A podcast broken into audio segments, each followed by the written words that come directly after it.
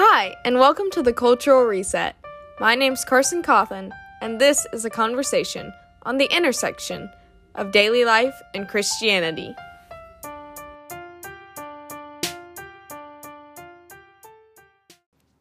Hi friends, welcome back to the Cultural Reset.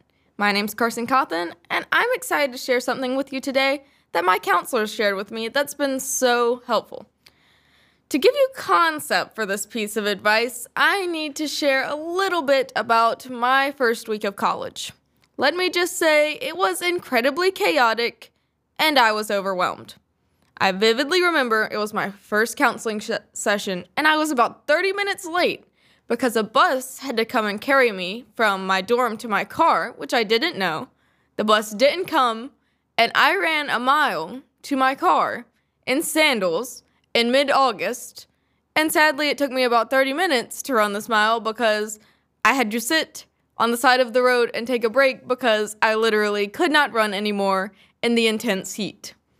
I came into my counseling session sweaty, panting, overwhelmed, frazzled, and there were a lot of things that needed to be addressed in this moment as life was essentially chaos. But my counselor didn't dive in to the problems I was having adjusting to college, to making new friends or homesickness or any of the many issues I was having at the moment. She first encouraged me to plan for peace. Now, I was really kind of bewildered because I think our culture often thinks that peace is something that happens to you. It's an accident that happens when you're just really blessed, or you're doing really well in life at the moment. But she encouraged me that peace is something we plan for and arrange around.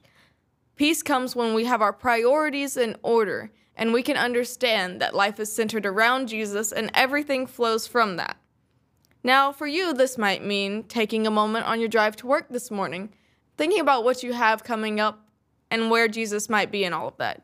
It might mean picking up your journal again and processing over what's happened to you in the last week.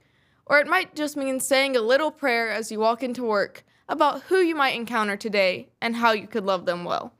Whatever you do, I hope you plan for peace and arrange your life around that goal so that you are not walking into every circumstance in a mood and a feeling of chaos. Thanks for listening, friends, and I'll see you next time. This podcast was created in partnership with 92.5 FM Radio Free Florence. Special thanks to Jared Matthews Music for creating our intro and outro music. New episodes will be posted every Thursday. For more information, you can find me at CarsonCoffin.com. See you next time.